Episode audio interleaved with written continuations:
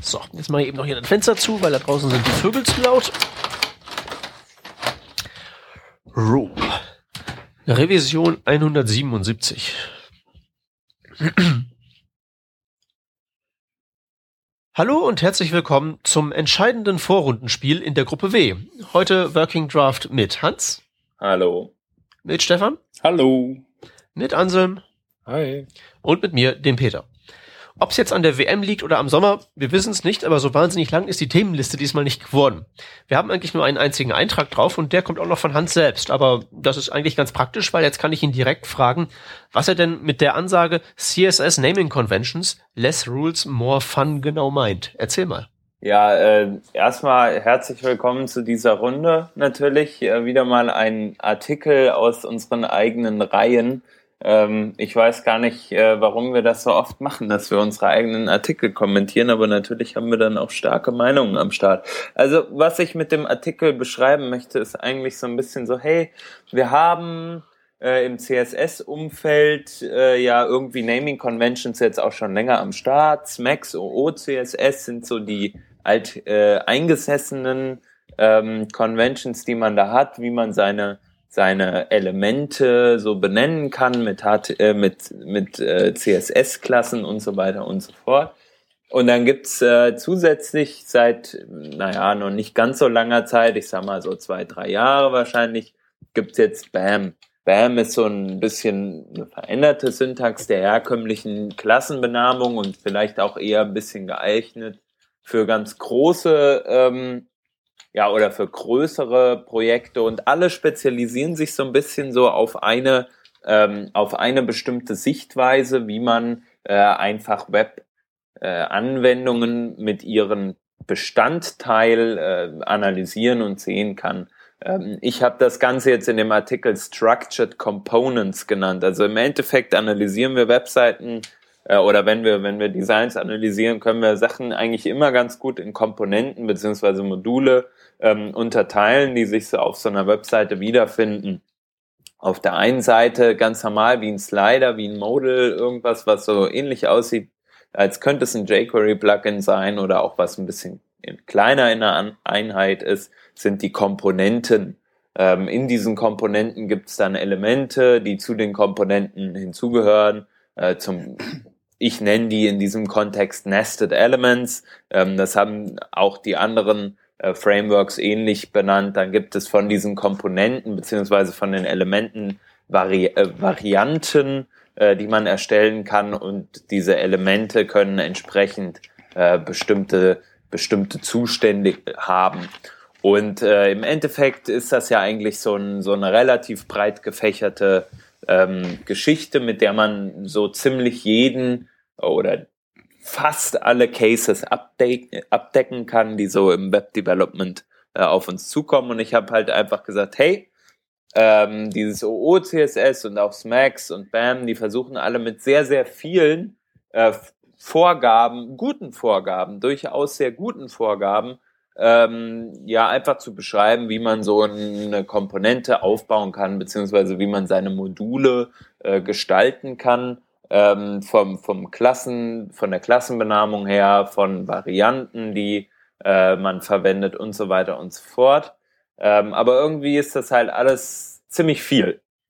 Und am liebsten, wenn man sich zum Beispiel mal Smacks anguckt, da gibt's so ein kleines Büchlein drüber. Äh, das hat so, keine Ahnung, vielleicht 60 Seiten oder so, ist jetzt nicht auch nicht mega viel aber es ist halt irgendwie doch einiges zu lesen. Warum kann man das denn nicht einfach runterbrechen? Und im Endeffekt, was wir mit der Zeit gemacht haben bei uns äh, im Team, beziehungsweise ähm, das hat sich so irgendwie so halb wildbuchsartig entwickelt. Ähm, und ich habe es dann auch äh, irgendwann mal so in Worte gefasst, sind eigentlich genau diese vier eben beschriebenen Bestandteile einer Komponente äh, mit bestimmten Regeln versehen. Und zwar genau diese vier und nicht mehr und, und auch nicht viel weniger. Also eigentlich ähm, so gut es geht, die Hauptfälle abgefangen mit bestimmten Klassen, Benamungs, Rule Sets, wie auch immer die aussehen mögen. Ich habe jetzt mal einen, einen Style in dem Artikel äh, praktisch beschrieben, aber den kann man auch, die kann man auch ganz anders aufbauen natürlich. Ähm, und auf diesem Rule Set äh, ja, kann man dann praktisch Entscheidungen treffen für den Einzelfall. Meistens gibt es wahrscheinlich keine Ausnahmen. Meiner Erfahrung nach, die ich jetzt so in den letzten Monaten gesammelt habe, gibt es zwar schon Ausnahmen, aber halt nicht so schwerwiegende irgendwie. Äh, und wenn es die gibt, dann kann man die meist eigenständig als Developer irgendwie nach Sinn und Verstand ähm, entscheiden. Was der Artikel so ein bisschen, bisschen darstellen soll, ist eigentlich, hey, wir haben ziemlich viele Rulesets, die cool sind und es macht auch sehr viel Sinn, ähm, uns an bestimmte äh, Coding Guidelines zu halten. Aber warum müssen wir es so oft ähm, so stark, sag ich mal, äh, mit den Rules, also so, so tiefgehend mit den Rules treiben? Reicht es nicht eigentlich, wenn wir, wenn wir ein bestimmtes, bestimmtes Kernset an Vorschriften haben, an die wir uns halten müssen? Und der Rest ist sozusagen einfach nur so nebenher. Kann man da, also kann man das nicht dann einfach weglassen? So ungefähr, um die Edge Cases abzufangen, müssen wir wirklich dafür alles äh, und jeden Fall eine, eine Rule definieren. Ähm, und ich finde halt dieses, dieser Rückschritt so ein bisschen auch zum, zum einfachen Handhaben von etwas. Äh, das finde ich halt wieder ganz wichtig irgendwie, dass wir versuchen, ähm, so ein bisschen auch die, die Einfachheit in der Komplexität zu, zu verstehen und zu, zu sehen und sie zu erkennen. Und das war jetzt so ein Versuch, der sich irgendwie so in den letzten Monaten ergeben hat, den ich, den ich ähm, ja da mal jetzt geteilt habe. Weiß ja, nicht, wie also das, das also ich wollte gerade mal ein, einhaken. Ja, ähm, gerne. Diese Sache, dass, dass du ja gerade die, ähm, die Edge Cases damit ja im Prinzip jetzt abgehandelt hast in deinem System mit, da muss man sich halt eben was überlegen. Äh, also so verstehe ich das richtig, ne? Dann sollte sich halt eben jemand hinsetzen, sich gründlich Gedanken machen, okay, dieser Edge Case wird jetzt durch diese vier ähm, Bausteine nicht abgedeckt, also überlege ich mir was Cleveres, was dann halt eben im Kontext dieser speziellen Herausforderung Sinn ergibt. So ist das doch, ne? Theoretisch ja. Also abgesehen davon, dass man in diesem Fall eigentlich nicht allzu häufig rennen sollte. Mir fällt jetzt äh, äh, spontan auch nichts irgendwie ein, vielleicht für euch. Aber wenn es halt so ein, so ein Edge Case gibt, dann, dann setzt man sich kurz hin und denkt kurz nach. Also wichtig sollte es sein, dass es einfach bleibt, dass man nicht zu viel Zeit ähm, für, für eine Sache verwendet, die die jetzt nicht unbedingt einen starken Mehrwert bietet. Natürlich ist es wichtig, ein konsistentes System anzuwenden bei solchen Geschichten und das auch konsequent ähm, durch das komplette Projekt durchzutragen.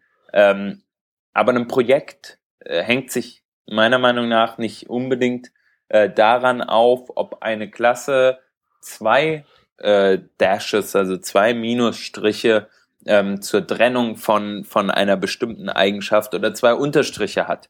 Äh, also da ist es natürlich gut, wenn man die Konsistenz wahrt und es ist sehr wichtig.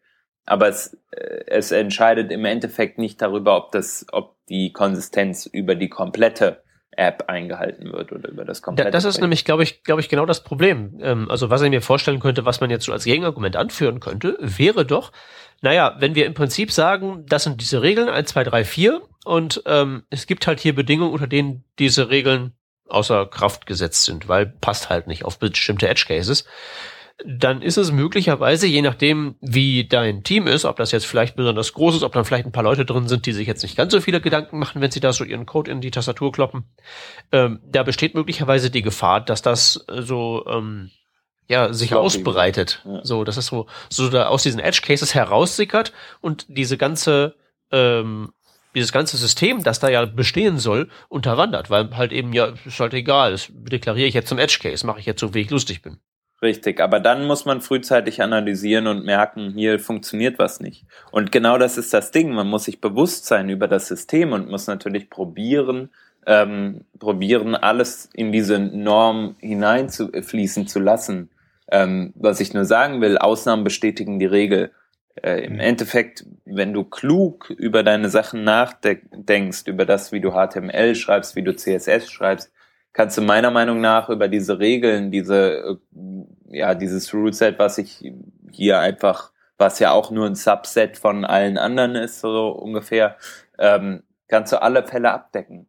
Und wenn du wirklich mal in, in die prekäre Lage kommen solltest, irgendeinen Edge Case zu haben, dann sei dir dessen bewusst natürlich. Aber ich finde es halt, ich finde es halt schwierig zu sagen, es wird viele Edge Cases geben. Ähm, und wenn man einen Edge Case, klar, du hast natürlich schon recht, es kommt auf die Kompetenz des Teams an, aber wenn man viel in, in mehrere Edge Cases rennt, wird man auch daraus eine Regel für sich entwickeln. Ähm, aber die trifft vielleicht nur auf, auf die speziellen Fälle zu, die man selbst als Team hat und ist vielleicht gar nicht, äh, gar nicht komplett für, für, für alle sozusagen ähm, applicable, also für alle CSS-Schreiber äh, irgendwie relevant. Naja, also ich denke halt eben bei so den CSS-Schreibern, bei denen das zum Problem werden könnte. Also ich war zufälligerweise erst äh, kürzlich bei einer äh, großen Firma und die haben eine, eine, eine monströs, monströs große Web-App. Also mhm. das ist wirklich absurd, wie monströs das Teil ist. Und das ist halt, wie, wie das halt eben bei solchen Fällen halt immer so ist. Das ist über die Jahre gewachsen und man kann halt wirklich sehr schön sehen, an welchen Teilen des Codes zu welchem, ja, in welcher Dekade dann welche Java-Entwickler da die Finger dran hatten. Ähm, das war jetzt auf JavaScript bezogen, aber das Problem ist ja dennoch, dass gerade bei irgendwelchen großen Projekten, die über eine sehr lange Zeit laufen, öfter mal Leute am Start sind, die da ins CSS oder ins JavaScript oder was auch immer reingreifen müssen, die halt nicht so in dem Thema stecken, dass sie überhaupt in der Lage wären, aus informierter Perspektive heraus, äh, zu sagen, ja, ähm, ich überlege mir jetzt für das, was mir als Edge Case erscheint, eine kluge Lösung, weil gegebenenfalls gar nicht so klar ist, ob das jetzt Edge Case ist oder nicht. Also die gegebenenfalls gar nicht in dieser vier Schritte Denke so drin sind oder sein können. Und das wenn du natürlich so ein komplettes Buch hast, mit dem, wo du den, wo du den, wo alles drin steht, kannst du natürlich den Java-Entwicklern sagen, hier, da ist das Buch, da steht alles drin, mach's genauso, wie es da drin steht. Ähm, also dein System ist jetzt vielleicht einfacher im Sinne von, man kann es auf weniger DIN A4 Seiten bringen, aber es stellt dann doch schon ziemlich hohe Anforderungen an jene, die das anwenden. Ich denke, ähm, oft, ja, magst du recht haben, dass auch ein Java-Entwickler mal eben CSS mitmachen soll und für die ist vielleicht auch dieses Ruleset einfach nicht das Richtige. Das mag sein, weil du nicht für jeden Edge Case irgendwie halt was bedacht hast oder überhaupt nicht alle Fälle abgedeckt hast, die es geben kann und überhaupt nicht ausführlich erklärt hast, wie eine Komponente aussehen kann. Ähm, das ist aber, finde ich, auch kein Problem, weil ich nicht denke, dass der Standard-Java-Entwickler sich überhaupt viel zu viele Gedanken über äh, Naming Conventions in CSS macht. Der guckt so, was gibt's eigentlich bisher und macht es dann ungefähr so, wie es ihm passt.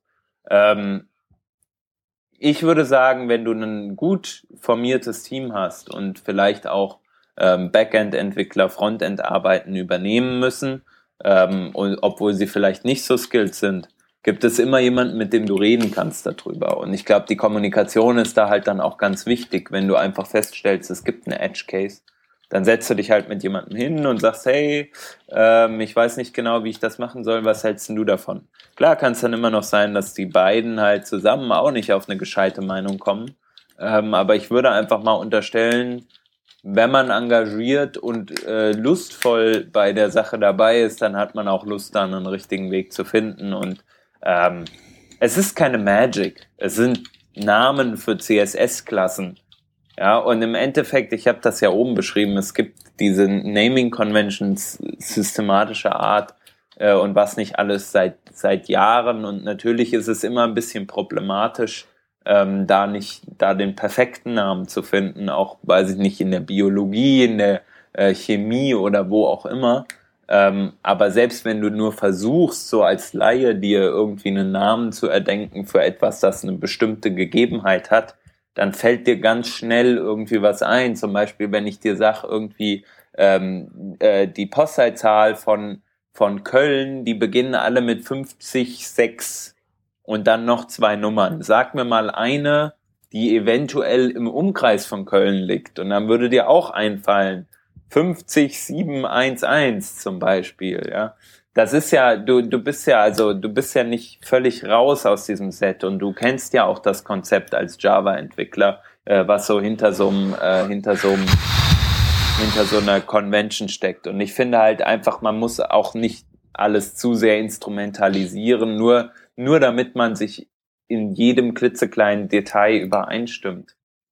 Mhm. Also sicherlich alles richtig, aber wie gesagt, ähm, dieses einfache, erfordert halt eben, dass die Leute damit verantwortungsvoll umgehen. Das ist richtig, ja. Wenn das gewährleistet ist, dann ich habe hab ich auch was gegen Overengineering und mag ja gerne einfache Lösungen, nur das ist halt eben so, einfach ist halt eben das Gegenteil von simpel. Mhm. Also ich habe die Erfahrung auch gemacht bei uns im ja. Team, dass ähm, Leute, die äh, den du quasi nur äh, ähm, eine Namenskonvention gibst, äh, vielleicht noch nicht so weit sind, dass sie Sachen richtig strukturieren können. Und ich glaube, da ist ein groß, der, große Unterschied zwischen äh, dem, was in deinem Artikel vorgestellt wird und das, was äh, zum Beispiel Smax erreichen will. Smax ist in erster Linie mal ein, ein Strukturierungskonzept und kümmert sich eigentlich nur um Sachen, bevor überhaupt irgendwas benamst wird. Ähm, ich glaube, dass die Sachen auf zwei verschiedene Ebenen spielen. Also äh, wenn man sich mal Gedanken darüber gemacht hat, wie man strukturiert, und das ist bei dir quasi die, die strukturierte Komponente, dieses, dieses eine abgeschlossene äh, Element, das es zu stylen gibt, ähm, dann kann man sich darüber Gedanken machen, wie möchte ich das jetzt benennen, beziehungsweise welche, welche Eigenschaften kriegen, welche Konvention. Äh, und da finde ich es eigentlich ganz gut, dass man sagt, okay, wenn man mal so weit ist, dass man strukturiert hat, äh, reduziert man sie auf, eben wie es du gemacht hast, genau vier Basisprinzipien, die kann man an einer Hand abzählen, die kann man leichter lernen äh, und äh, sind leicht anwendbar. Ähm, da hinkommen muss man halt einmal. Und ja. also ich habe das jetzt gerade entdeckt, also bei einem Projekt, wo wir jetzt drinnen waren, ähm, man kann ja noch so Sachen wie, wie BAM, SMAX, OCSS und sonst noch was von, von Latz knallen. Ähm, man muss ja dahinter sein, dass nachher wissen, um was es geht und dass ein gemeinsamer Konsens äh, äh darüber herrscht. Ich habe das auch bei Smax gemerkt. Ähm, ich ich habe das Buch gelesen, ich habe das bei uns quasi, äh, äh, wie sagt man jetzt, wenn ich, wenn ich, ich habe recht viel Weder gemacht äh, bei uns in der Firma äh, und dann war beim Technologieplausch ein halbes Jahr später ein Typ da, der das auch vorgestellt hat und da habe ich gesehen, wow, der hat aber eine komplett andere Ansicht wie das Ding funktionieren soll, als wie ich das gehabt habe und wie es wir noch in unserem Team aufgebaut haben.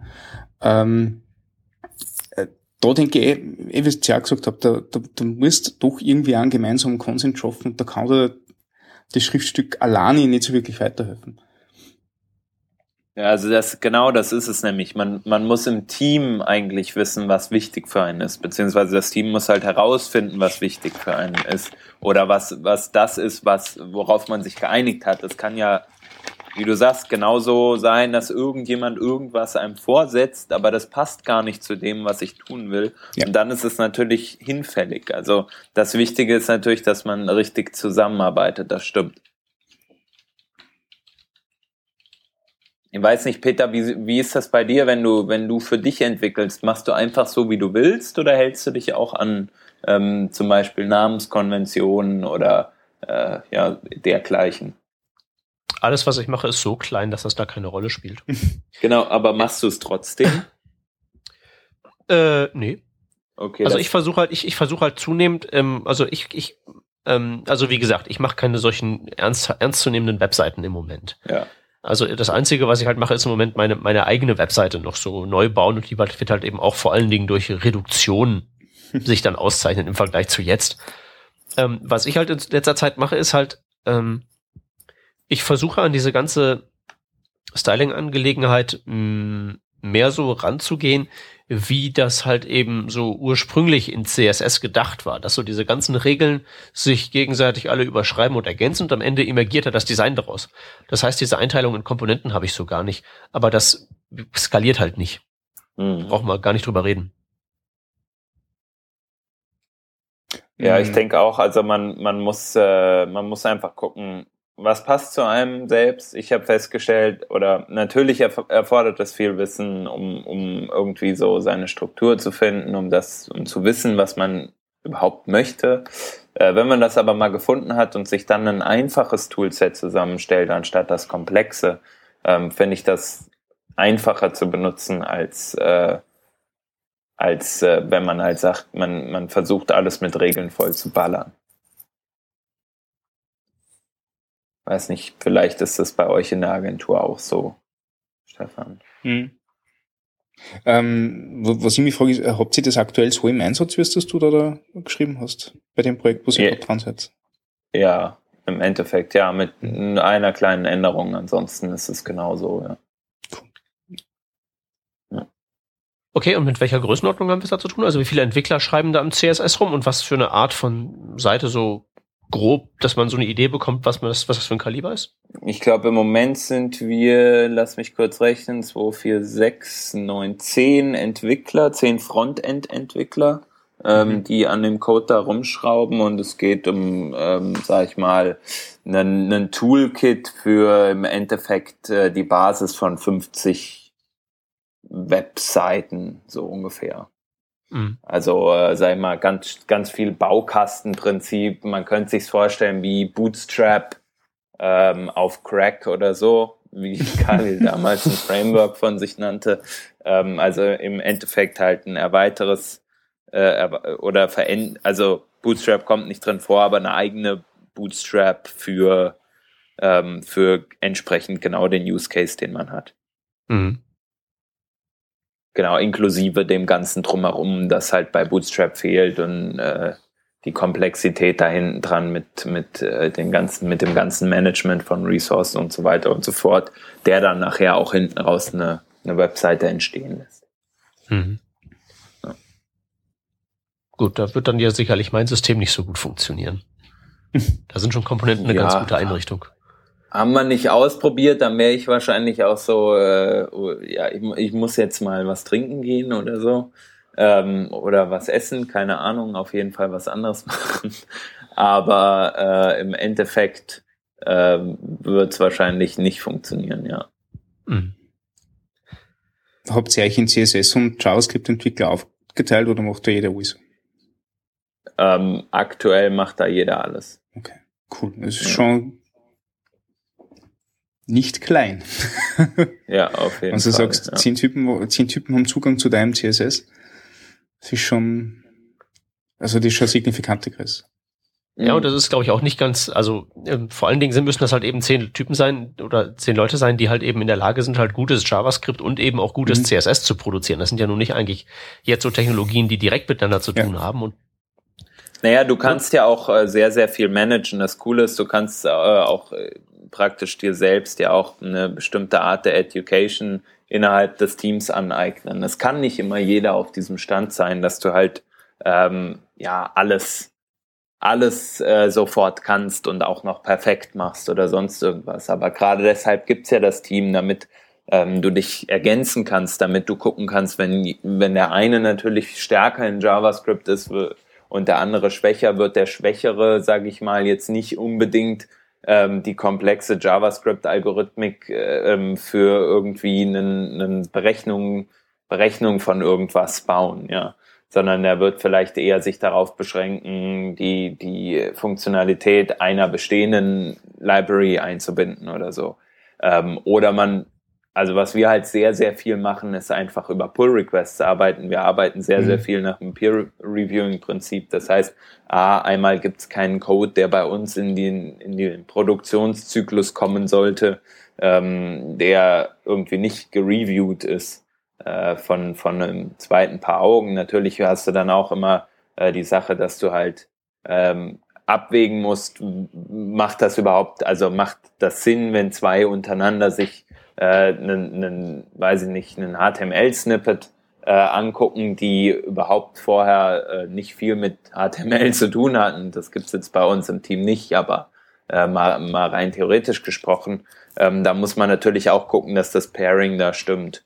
Ähm, und ich denke, das ist bei uns ganz gut gegeben und ich finde es auch ganz interessant zu sehen, äh, letzte Woche oder so, ähm, wie wir dann einfach zu zweit oder zu dritt auf genau dieses äh, Ding, wo, äh, wie nennen wir eine Klasse, ähm, gestoßen sind und haben halt an, einer, an einem bestimmten Edge Case uns überlegt, ist das jetzt eine Variante von irgendwas oder ist das eine eigene Komponente ähm, oder ist das eigentlich äh, ist es eigentlich ein nested Element?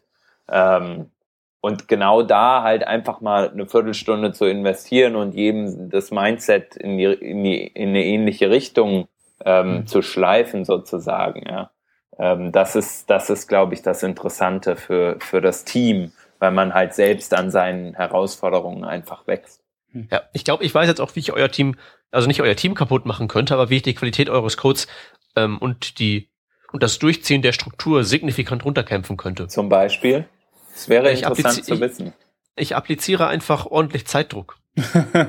ja, ja, das könnte passieren. Das könnte passieren, das ist richtig. Das könnte gut passieren, dass das äh, sowas herunterdrücken würde, dass man äh, beispielsweise Code Reviews wegrationalisiert und einfach jeder so macht, wie er Bock hat. Ja, das mhm, ist richtig. Mhm, genau. das, das würde wahrscheinlich die Code-Qualität äh, sehr stark verschlechtern, aber ich würde im Gegenzug argumentieren, da hilft auch dann ein Rule-Set nicht mehr, was sehr strikt einem diese Vorgaben erteilt. Ähm, Wahrscheinlich nicht. Das ist halt einfach leider mensch, menschlich. Also einfach zu sagen, so, es ist jetzt keine Zeit mehr, das merken wir auch bei uns im Team, im Sprints und in diesen Sprints ist natürlich gegen Ende, man möchte seine Aufgaben fertig bekommen, da übersieht man den einen Fehler, da wird kein Internet Explorer 8 mehr aufgemacht, um das zu testen, sondern dann geht man davon aus, dass das läuft und natürlich läuft es dann auch mal nicht. Ähm, und auch da wächst man wieder an seinen eigenen Herausforderungen. Aber das Tolle ist ja, jedes Mal, wenn man merkt, man hat da einen Fehler gemacht und man spricht mit anderen darüber und man merkt, dass dieser Fehler passiert ist, kann man da selbst drüber iterieren und kann gucken, wie können wir es improven. Vorausgesetzt natürlich, man hat die Leute, die darauf Bock haben. Die sagen, ja, ich habe Bock, in dem Team dafür zu kämpfen, dass es noch besser wird. Ähm, und da haben wir einfach ein ja, besonderes Glück, natürlich mhm. auch. Und äh, natürlich auch durch die Tatsache, dass wir jetzt nicht äh, so rausschießen müssen wie jetzt eine Agentur, die halt einfach eine Deadline gesetzt bekommt und dann ist das da und ansonsten Pech gehabt. Ähm, sondern wir halt auch die Zeit haben, nochmal über ein Feature zu iterieren. Ähm, das ist, äh, ist, denke ich, auf jeden Fall sehr, sehr vorteilhaft. Mhm. Heißt also zusammenfassend, gute Entwickler kommen auch mit weniger Regeln aus. Ja, und Sofern man ihnen auch nicht irgendwie zeittechnisch zu sehr auf die, auf die Zehen latscht. Und redet miteinander. Die wichtigste Erkenntnis überhaupt. Ja. Das hilft immer. Das Wichtige ist, dass das Team zusammen funktioniert und nicht unbedingt, dass die Regeln dafür stehen. Hm. Gut genug über meinen, äh, über meinen Artikel gesprochen. Gerne, wer Meinungen dazu hat, äh, entweder direkt am Artikel oder gerne auch bei uns im Blog. Wir freuen uns über eure äh, Erfahrungen auch in diesem Kontext. Ähm, ja, wie wollen wir es machen? Wir haben noch so ein bisschen Zeit. Ja, ich würde sagen, wir drehen am Glücksrad. Yay. Genau, so Glücksrad. würde das aussehen. Ich habe die WortWG Specs bereits aufgemacht. Ähm, das, das Mausrad ist vorgewärmt. Wer möchte denn die Glücksfee machen? Anselm, du hast bisher so wenig gesagt. Wieder machen? Ich habe ja, eh noch nicht viel gesagt und du, du, ich hatte letztes Mal so viel Glück, also probiere ich Du findest mal. auf jeden Fall nichts zu CSS-Namenkonvention in der Spezifikation. Das heißt, es kann schon mal gar nicht so schief Ja, also das ne? ist nur mehr 50-50 Chance, dass es in Dosen geht. Aber. Naja, also wenn du uns jetzt irgendwie zu den, äh, führe uns nicht in die Framesets, also. Yay. Wieso? Das wäre doch witzig. Ist das noch drin? Äh, ah, doch, sicher, das äh, ja, noch drin sein. Ähm, ja, die sind drin. Nicht jetzt, weil das als Feature wichtig wäre, sondern ähm, als Anleitung für die Browser. So musst du es implementieren, damit du kompatibel bist zu dem, was schon ist. Aber steht halt eben ganz groß in roter Schrift drüber, Webentwickler nicht weiterlesen. Das folgende ist nicht für dich. Tja, muss auch sein. Aber die stehen drin. So, ich scroll dann mal. Ähm, Anselm, tu dein Bestes. Mhm. Scroll. Lalalala. Stopp. Äh, mal gucken, wo bin ich denn da? Das sieht aus wie die allgemeine Erklärung über Scripting, Web Application APIs, bla bla bla. Okay, ähm, das scheint jetzt nicht so wahnsinnig spannend zu sein. also das, wir sind jetzt hier so in dem Bereich, der so allgemein erklärt, äh, so Scripting Basics, also wann ist Scripting in einem Browsing-Kontext aktiviert? Naja, wenn es nicht abgestellt ist und der, und der Browser das unterstützt. ähm, ja. Und wie man zum Beispiel so, so JavaScript-URLs, also ne, die Älteren unter euch mögen sich erinnern, also A, Href und dann JavaScript Doppelpunkt und dann irgendwelcher Code. Gibt es dafür eigentlich valide Einsatzgebiete? Mm, das Einzige, was ich regelmäßig sehe und wo ich immer den, den Code äh, demjenigen um die Ohren schmeiße, ist äh, ahref JavaScript Doppelpunkt Void. Was ja im Grund quasi nur Entschuldigung dafür ist, dass du äh, äh was Klickbares hast. Ja, das ist aber auch, glaube ich, auch so eine Sache, so, so, so eine Cargo-Kult-Angelegenheit, die sich mal etabliert hat. Und ja. ich glaube, die, die das äh, benutzen, wissen nicht wirklich, genau. warum. Wissen nicht, was sie tun. Richtig. Ja. Und weil's, weil halt Void nichts macht, das ist ja nur eine, das ist ja nur im Prinzip eine Funktion, die undefined returnt. Mhm. Äh, geht's zumindest nicht kaputt. Ansa, möchtest du noch mal? Bitte. unbedingt. okay, ich scroll grad mal. Lü, lü, lü. Stopp. Wir sind in dem. Wir sind, glaube ich, bei Formularen und es geht hier um um Autofill. Autofilling Forms Autocomplete Attribute. Ähm, ja. Ja, das Autocomplete-Attribut. Schon mal eingesetzt? Äh, äh, ja. Macht ja eigentlich nur Sinn, wenn man es auf Off setzt. Ne? Also ähm, der Default ist ja irgendwie on. Ja. Mhm. Aber ich glaube, äh, ich weiß nicht, kann man es auch mit einem bestimmten Subset befüllen, sowas wie einer Data List oder sowas? Genau, also die Möglichkeit gibt's natürlich. Wobei auch da die Data List automatisch greift, wenn ähm, Autocomplete halt nicht explizit da erwähnt ist. Also die Zuordnung von der Data List zu einem Input-Element ist über ähm, das List-Attribut. Da kommt die ID von der Data List rein und dann passt das. Ja. Das heißt, das ist nicht weiter notwendig. Autocomplete ist halt so, ähm, es ist standardmäßig an, wenn das Input-Element in einem Formular drin steht. Also standardmäßig aus, wenn das Input-Element außerhalb von einem Formular steht.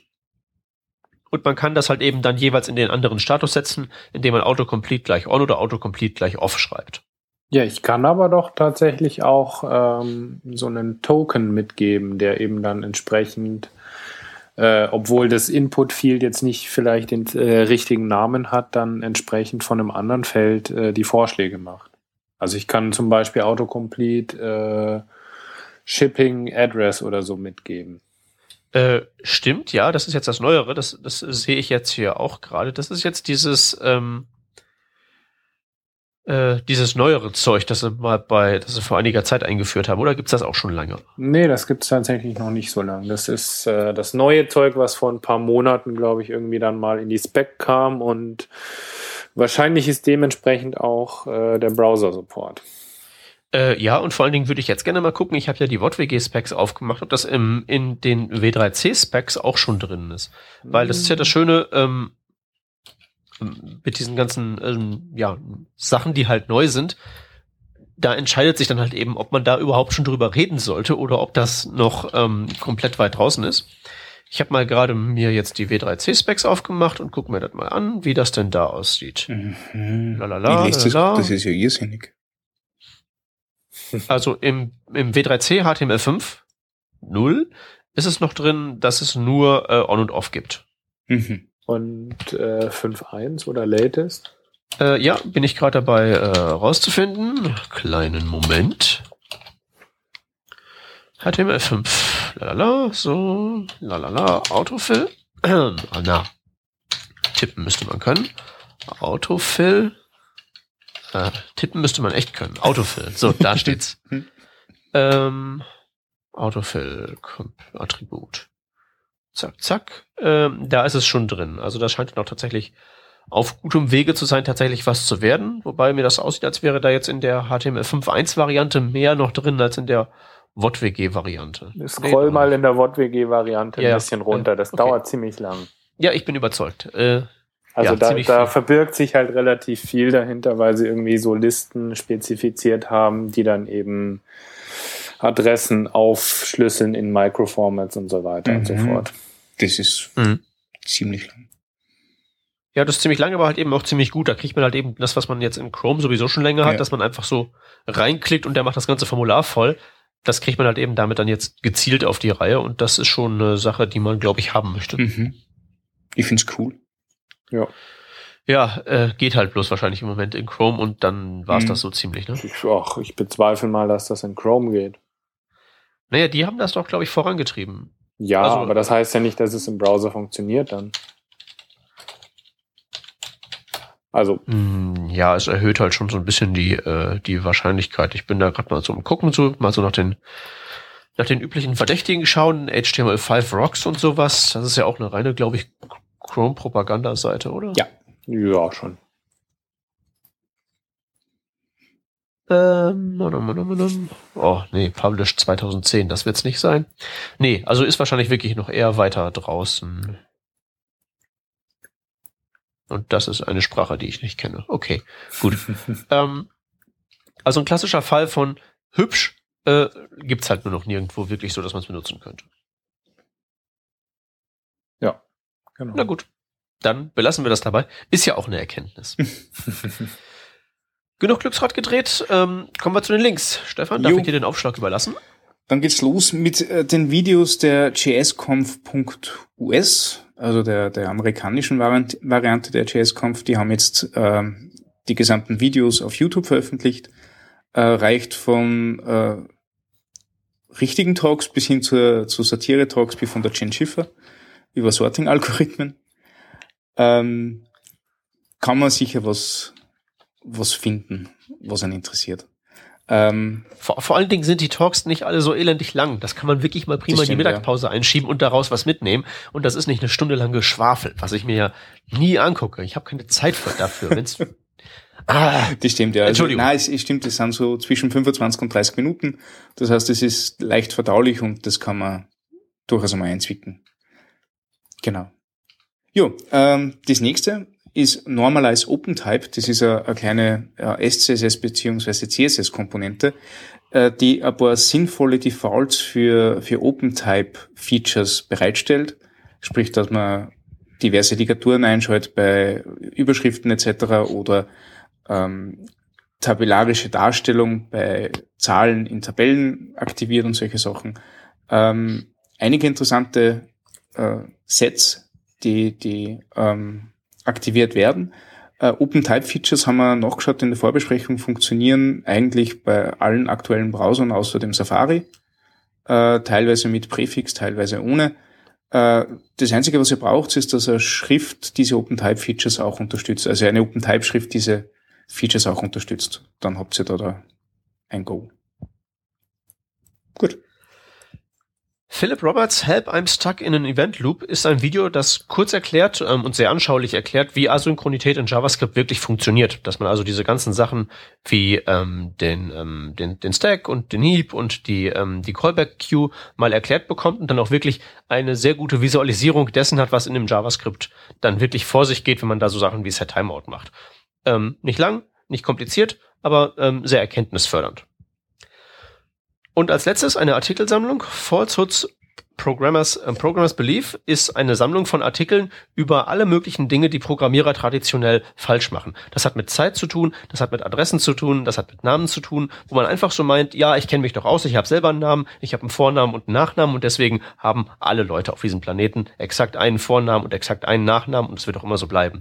Äh, das ist alles nicht so richtig und das ist einfach nur eine riesige Auflistung von Sachen, die man eigentlich ja regelmäßig falsch macht, meistens mit nicht ganz so epischen Folgen. Aber es ist ein sehr schöner Artikel, wo man dann wieder selbst ähm, aus der großen Ich bin der tolle Programmierer rarara Ebene runtergeholt wird auf hm, sollte man vielleicht auch ein bisschen mehr drüber nachdenken, bevor man das Datenbankschema festlegt. Und damit wären wir mit dieser Revision durch, sogar noch äh, vor den nächsten ähm, WM-Spielen. Ist mhm. das nicht klasse? Das war, glaube ich, unser Plan. genau. Jo, ich bin schon sehr neugierig. Jo, gut, dann ähm, danke ich der Working Draft Crew wieder für das zahlreiche Erscheinen. Ich danke der äh, Zuhörerschaft fürs Live-Hören und den Konservenhörern fürs Konservenhören und verabschiede mich dann bis zur nächsten Revision. Tschüssi. Ciao. Tschüss. Ciao. So, dafür, dass wir gar keine Themen hatten, war das doch recht anständig.